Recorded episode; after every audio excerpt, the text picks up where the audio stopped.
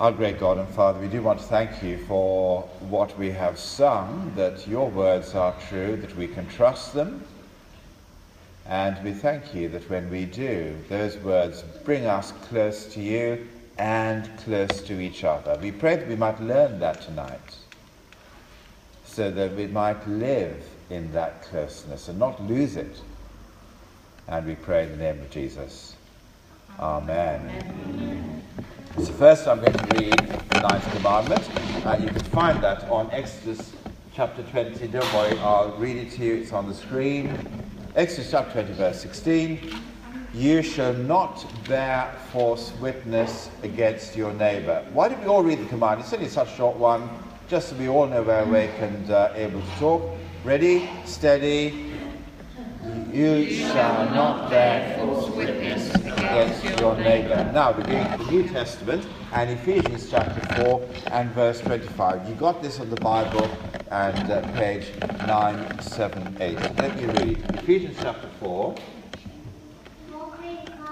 and verses 25 to the end.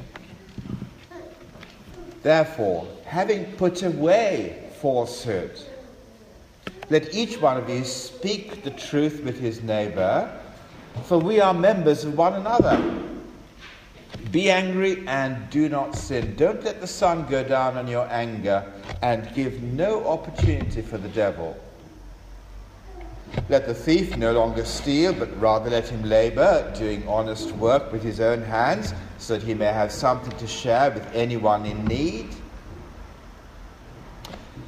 and let no corrupting word come out of your mouths, but only such as is good for building up as fits the occasion, that it may give grace to those who hear.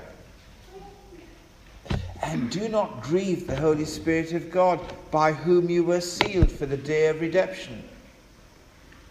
Let all bitterness and wrath and anger and clamor and slander be put away from you, along with all malice.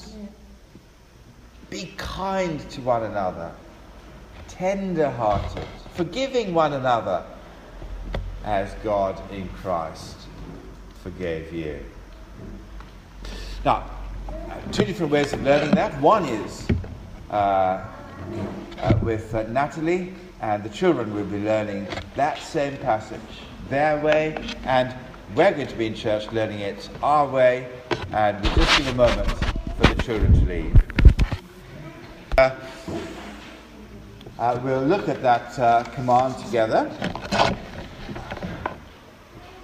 You probably are the wrong people to ask, but some of you might remember have you been to a theme park where you get onto the water ride and it's uh, white knuckle stuff, and you go through rapids and you get shoved around in your boat, you nearly fall off, and you're clinging to the side so you don't fall off. In fact, actually, one child died this year, I think, in one of those water park accidents. But anyway, the water is very choppy. But then you get to the end of the ride and everything is nice and smooth. You're back into calm water again. Ever been on a ride like that? You know what I mean. Well, you might think that it's like that with the Ten Commandments. We've come through the red zone, the really big stuff. And now we're into calmer water in the slightly smaller commands, if I can put it like that.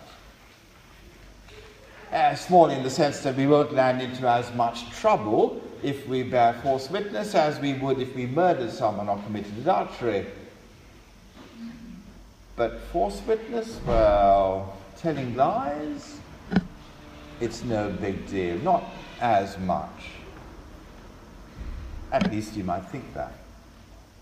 Until you get to the Word of the Bible and you open up the Bible and you find uh, maybe it's not quite so simple. So I've written it down for you on the sheet of paper, Romans chapter 1, verse 29. And you see that murder is there. Uh, it says, Paul says, they are full of envy. People who reject God are full of envy. They're full of murder, strife, deceit, maliciousness. Yes, that's all the big stuff. And they are gossips. Right up there with murder. As serious, as big. And so maybe we ought to be listening to God's word and seeing that if God has, of all the different things he could have told us not to do, just taken ten things, and this happens to be one of those ten things, then maybe it is more serious than we think. And we should learn what it means not to bear false witness. I want to suggest that it means two things. First, if we're talking about not bearing false witness, and we've looked at Romans chapter 129, do not kill trust. Because that's what a false witness does. Now, we normally think about false witness in a court of law, where someone says something that is not true and the other person ends up in trouble. But it's more than a court of law. We might think this command only covers that scene, but the truth is that whenever human beings get together, it doesn't have to be in a courtroom, it could be a bus stop, it could be a cafe, it could be the school staff room, where this really happens lots. Wherever people get talking about another person, the tendency is to put the other person down. And that sad truth is what this command wants us to get real about. Because the trouble with words is that they bring hell on earth. They bring hell on earth because actually the sadnesses that you have experienced, I guess, are nothing to do with tsunamis, natural disasters, and famine. But the vast majority of human beings across the world suffer because other people tear them down and uh, speak behind their backs. And so it is not just the courtroom, it is the whole of life that needs people to be careful with what they say because the horrible thing about words is you can never take them back once you've spoken them. Nothing you can do to put it right again. Uh, there was a man who once uh, went to uh, uh, a friend of his and was so horrible in what he said that he felt bad about it. And so he went to the wise man outside the village and he said, What shall I do? I've hurt my friend so much. And the wise man said, I'll tell you what to do buy a bag of feathers and walk from your house to my house, and for every step that you take, put a feather on the ground. And the man said, How's that going to help any? But anyway, because he was a holy man and he decided that he was going to follow his advice, he went and got a bag of feathers and every step of the way between his house and the, and the holy man's house, he put one feather every step of the way. So he went to the holy man and said, I've done what you told me to do, now what? He said, Now go back with your bag and pick up every feather and put it back again. And he said, No way can I do that. The wind's blown all the feathers away. I can't I won't be able to find a single one. He said, Well that's what it's like with the words that we speak. They are so dangerous, we'll never get them back again. They will stay in the wind forever. That's a long story. There's a wise American who put it this way Mark Twain. He said, A lie can go halfway across the world before truth has got its shoes on. Lies spread and you can't ever get them back. They bring hell on earth into our lives, into our relationships. And the reason why it's worth talking about hell is because the person who always wants to orchestrate distrust, the killing of trust, is none other but the devil himself. And so when you look at, uh, on, also in your sheet, John chapter 8, verse 44, Jesus speaks and he says, You are of your father the devil, and your will is to do your father's desires.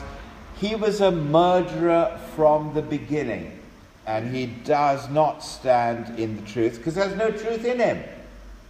When he lies, he speaks out of his own character, for he is a liar and the father of lies. And the devil is the one who wants to break trust between people. And you know the best place to start? His first plan is to break your trust with God. He's been doing that right from the word go. If you look at uh, Genesis chapter 3, verses 4 to 5, aren't I good? That's on your sheet of paper as well. Now have a look. Here's the devil in a serpent's form saying to the woman, You will surely not die. Okay, now remember, he's the father of lies. This is what he says. For you know that when you eat of it, your eyes will be opened and you will be like God, knowing good from evil. So the only reason why God doesn't want you to eat that fruit is because he doesn't want you to be wise. He doesn't want you to be like him.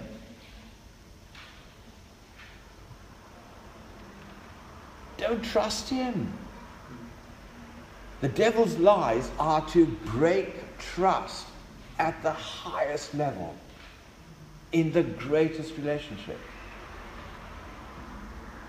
And the way he will therefore do his greatest work is not out there, in here. Because what happens is that the devil, well, the way he gets people getting God wrong is by putting teachers into the church that get God wrong. And he's done it all the time. So if you want to go back into the past and look at the old part of the Bible, you can see it there Jeremiah chapter 23, 25, 27. Here are people who really sound like they've got the hotline to God, okay? This is, hey, I can tell you about God because we've got it personal, God and me, okay? Here's how it goes. I have heard what the prophets have said, who prophesy lies in my name, saying, I have dreamed, I have dreamed. I've got the hotline to God, you see. I get God speaking to me in dreams. How long shall be there be lies in the heart of the prophets who prophesy lies, and who prophesy the deceit of their own heart, who think to make my people forget my name by their dreams that they tell each other, even as their fathers forgot my name for Baal. That's how it worked in the Old Testament. Let me tell you, nothing Absolutely nothing has changed. So you come into the Word in the New Testament and you get the Apostle Paul, and what does the Apostle Paul do? He gets church leaders together and he tells them, Acts chapter 20, verses 29 and 30. There on the page, Paul says, I know that after my departure, fierce wolves will come in among you, not sparing the flock, and from among your own selves will arise men speaking twisted things to draw disciples after them. You see how shocking that is? That the world of lies that then creates a world of lies actually is in the church, not in the law courts, not anywhere else. I think it's really important for us to understand that because we tend to think a church is the church is a church. Let me tell you that there's always been, right from the start, those who will tell you what God is like from the Bible, and those who will tell you what God is right like. Maybe claiming to say it from the Bible, but actually, they tell you what comes off the top of their head. And the idea is the killing of trust. And that happens not just in the law court, it happens in church, it happens at the bus stop, it happens everywhere. Now, how do we step into a different world? Let me tell you. Here's my second point. having gone through um, uh, the breaking of trust that God wants to avoid, we now go to the building of trust and the building up of love. In this area, becoming a Christian is like putting on new clothes. I guess every married bloke here knows this. You know how it is. You, you go to your wardrobe and uh, you get your, your shirt and you put it on, you come downstairs, you've had a look in the mirror, you think everything's hunky dory. And what does she say when you get into the kitchen to see her? She says, uh, Haven't you got another shirt? But it's your favorite shirt. And today was going to be another day when you could wear your favorite shirt. And she says, You are not going out of this house dressed like that.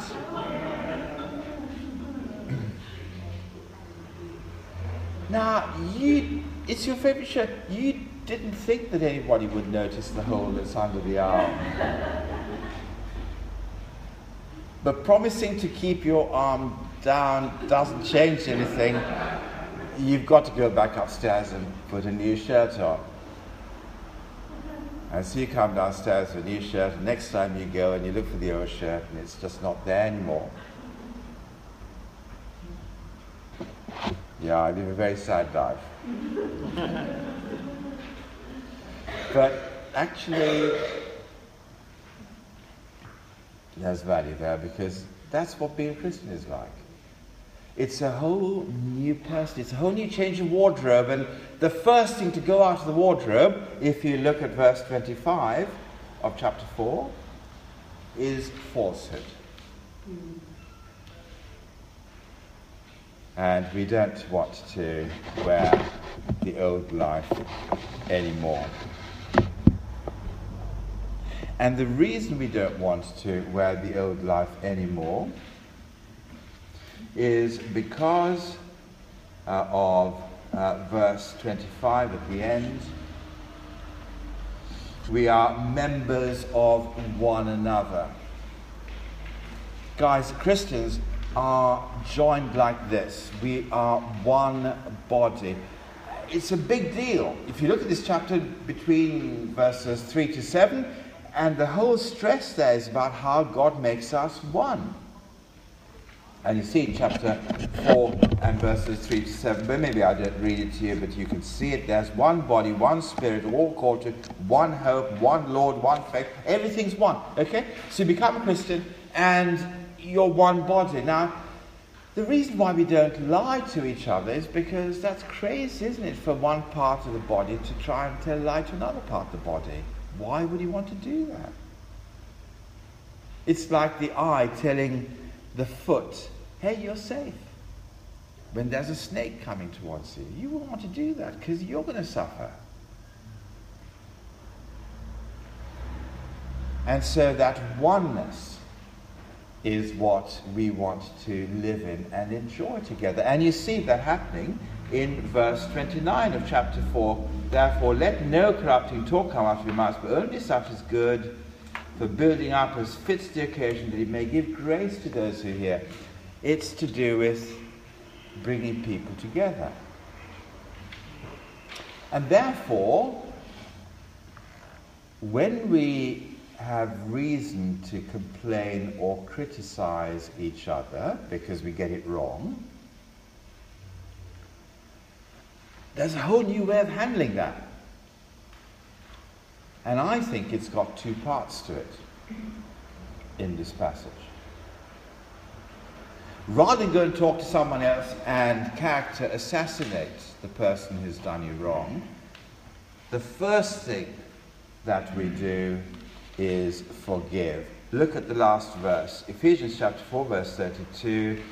Be kind to one another, tender hearted, forgiving one another. My friends, everyone in this room has been wronged by someone else. Guaranteed.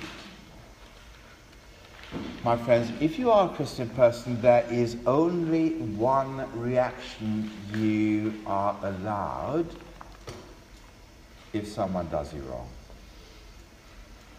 And that is to forgive. And the way that works out in practice, when you get angry and you feel that anger towards the person who has hurt you, the first conversation you go and have is not with someone else to say how bad they were. The first conversation you have is with God Himself. And you go to Him not to deny the pain that you feel, but to process it through Him, to pour it out to Him, and say, God, this is what was, ha- this is, this is what's happened. This is how I now feel because of what has happened to me. He's your Father. Pour your heart out to Him.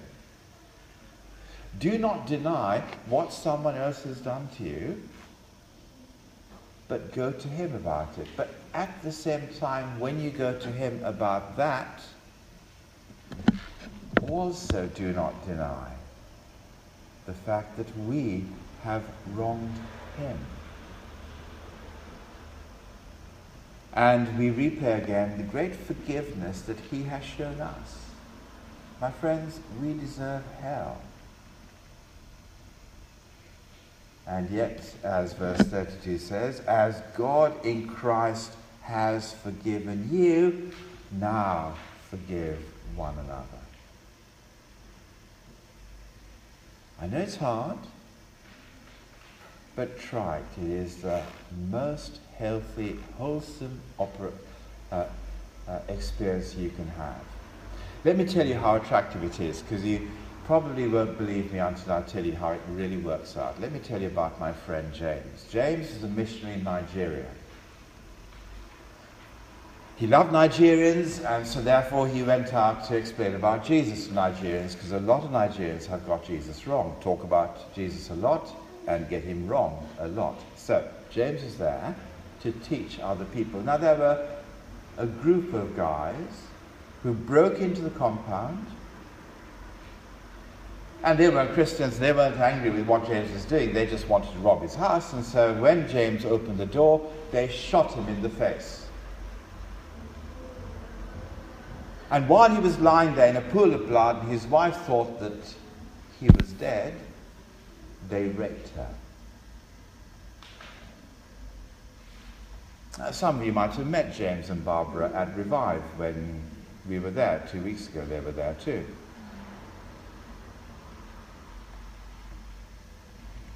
Now, what would you have thought if that was you? If you were devastated, if your wife was raped? If you were a wife, would you forgive them for what they did to your husband? If you were a husband, would you forgive what they did to their wives? What, what they did to your wife? But James did. He had the conversation with God. He did not deny the hurt that he felt and continued to feel because he actually needed 20 further operations before his face, which is even now half blown away, could work properly. But he spoke to God about it. And he understood how much God had forgiven him, and he forgave the Nigerians. And now he's there three times a year, still spending time loving Nigerians and explaining the gospel. That is the beauty of forgiveness. That is the change it brings. It eats you up if there's any other option that we choose apart from forgiveness. Forgiveness can grow trust back again.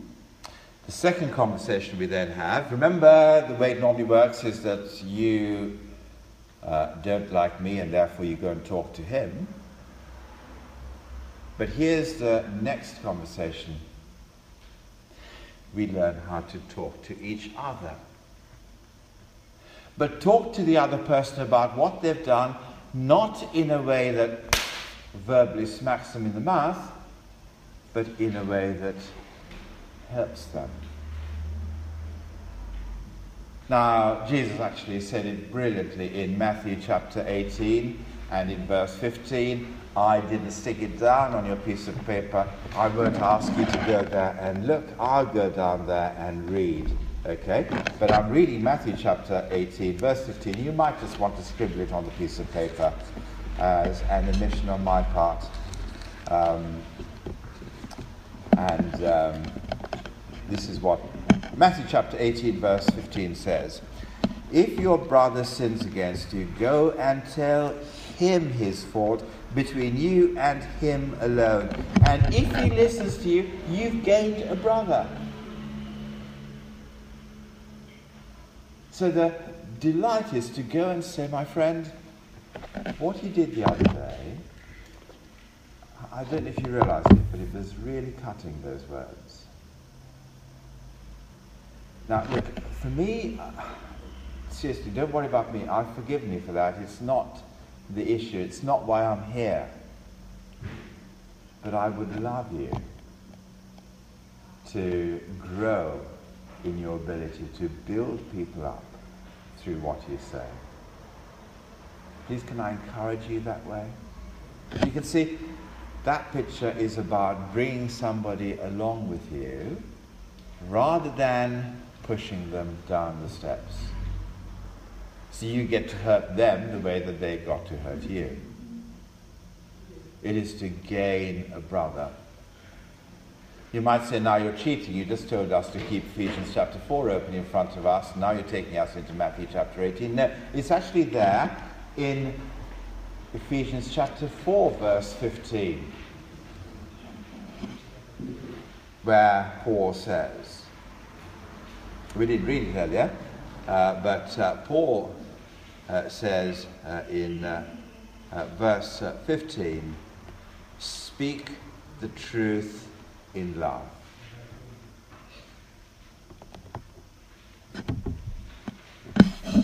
I see how both ingredients are present? Uh, so often we can go heavy on the truth, and I'll tell you what exactly is wrong with you, and the end result of that conversation is somebody feels got at. Other conversations are so sickly sweet and we're so nice to people, we never say anything to help them to change. We leave them exactly where they are to go and do the same thing again. That's not great either. It's not going to help them up, is it? But what we want to do is to speak the truth in love. So, what is there in the middle of Christian oneness and unity is this call to relate to each other in, in that painful way of exposing truth where we have to, but leave people knowing that we're doing it for their sakes. Not to get something off our chests we leave people knowing that we love them very much. That's the only reason why we want to make a difference. You see the difference between firing torpedoes at somebody to sink them and coming alongside with uh, lifeboats to help them to come up again. And so we speak the truth in love. We build each other up. We don't tear trust, we build up trust. Because the person who's been dealt with like that will trust you, whatever they thought of you in the past. Now, what can we learn from that? Let's see that we can learn three things. First, if you happen to be new to Christianity, let me tell you, I would be very surprised. I don't know you at all, but I wouldn't be surprised if you know exactly what uh, Paul is talking about in, um, in verse 31. Because my guess is you are familiar with this world that we're living in whichever country we live in.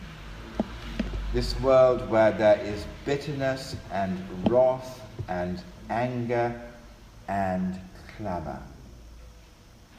You know what that world's like, don't you? You've lived in it. It's hurt you. Isn't it attractive to come out of that world and the Bible, the God of the Bible, opens up the door to you to step into a new kingdom? A new kingdom where there is a different way of relating to people. Uh, don't get me wrong, I'm not talking about the superficial friendliness you might get in a, in a kind of formal church where you smile and you say good morning at the start and you sing your songs and you say goodbye at the end, and that's not real friendship or closeness, is it? No, I mean the real relationship that is desperately one and concerned to keep that unity in careful choice of words and in the way that we want to, to bring people into the likeness of Jesus. Wouldn't you want to step into a, a new world like that? Out of the old world of verse 31. That's what the Bible is just encouraging you to do today. Come into the kingdom of Jesus. Ask him to be your king, not so that he'll then put you into a world where there are much nicer people, but where he will put you into a world where you are changed to be more like him. Take the invitation. Come. What happens if you've been around church circles a lot and uh, you know what it's like? You've been to more Sunday services than almost you've had hot dinners and and what happens? You have a wonderful praise and worship time and you sing your praise to God and you know all the lingo and you get the words right and you say amen in just the right place and praise the Lord in just the right place and you go through all that and you know your stuff. And then you come out and you find out that, um, well, the gossip starts. And people accuse each other, and if there's no one within earshot, everybody's in earshot to accuse, but the pastor's not there, so you can say some fairly right things about him. My friends, isn't it worth noticing that as we come out to God and worshiping, worship Him, but actually criticize the people that we have been spending that time with, is it worth noticing in verse 30, in verse 30 that grieving the Holy Spirit is in the section of people talking badly of one another? as James would say, and I think this quote is in your uh, little handout. Um, uh, no one can tame the tongue, it's a restless evil full of deadly poison. With it we bless our Lord and Father in the praise and worship time, and with it we curse men in the after worship time. But men who be made in the likeness of God, we grieve the Holy Spirit. Now, it is easy, isn't it, for uh, us to uh, find uh, the worst form of uh, criticism and uh, discouragement within the church family sometimes, where formal religion reigns but love doesn't. But there is a third lesson, and I think it's a lesson that would be wonderfully right for the person who's a real believer here. And that is to see in verse 32 the new life that God calls us to be in oneness with each other. Verse 32 says, Be kind to one another, tender hearted, forgiving one another, as God in Christ has forgiven you. That's the whole point. God has dealt with you like this. Look, be like Him in your forgiveness that you bring to others. Be like him. Satan was bang off the mark, telling lies when he said in Genesis chapter 3, uh, God doesn't want you to be like him. Don't eat this fruit because then you will become like God, and uh, God doesn't want that. No, the reality that God is, right from the very beginning, He made man in His image. He always wanted us to be like Him. It's the devil that wants to get us to do things that make us not like Him. And He says, be like Him as God relates to people in kindness, in grace, in generosity, in forgiveness. Relate in that way as well. So when people hurt you, forgive. The first conversation is with God, no one else. And when people hurt you, help them. Second conversation with them.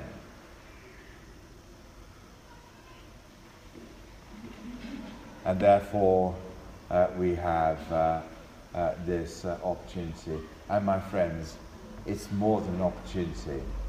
This is the new life that God gives because you see in uh, verse uh, 30 that the Holy Spirit has sealed you. If you are a disciple of Jesus, it means the Holy Spirit has put his seal on you. It means that you now belong to him. That means that he will change you because your, his seal is there. This is the new life that we are to live. And so, my friends, as we look at the ninth commandment, let's not think it's small fry. This will be huge in our church, and it is what will make this church a jewel in a community where there is, verse 31, bitterness, wrath, anger, clamour, and slander, along with all malice. That's Becontree.